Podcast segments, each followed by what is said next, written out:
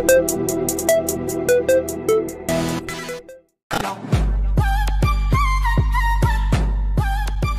seja, não, não adianta você colocar ali 3 litros de suco de beterraba, porque isso não vai gerar melhora adicional para o seu paciente.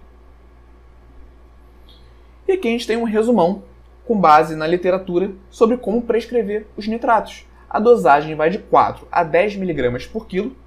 Esse é o padrão, não tem por que fugir disso, tudo bem? A ingestão, o tempo de ingestão é de 90 a 150 minutos antes do treino. E é uma suplementação de efeito agudo. O que, que isso quer dizer, Igor? Uma suplementação de efeito agudo. Que se você passar para o seu paciente hoje, a partir do momento que ele fizer essa primeira ingestão, ele já vai ter os benefícios. Não é uma suplementação de uso crônico, como a creatina, por exemplo, que o paciente tem que usar durante um pouco mais de tempo para começar a ver os resultados. Então, a partir do primeiro dia, você já tem os resultados relacionados à melhora de performance por conta do efeito vasodilatador. E aí, Nutri, gostou desse corte? Então não deixe de se cadastrar para receber as nossas aulas completas e gratuitas no YouTube. O link está na descrição desse episódio. Nos vemos lá e até a próxima!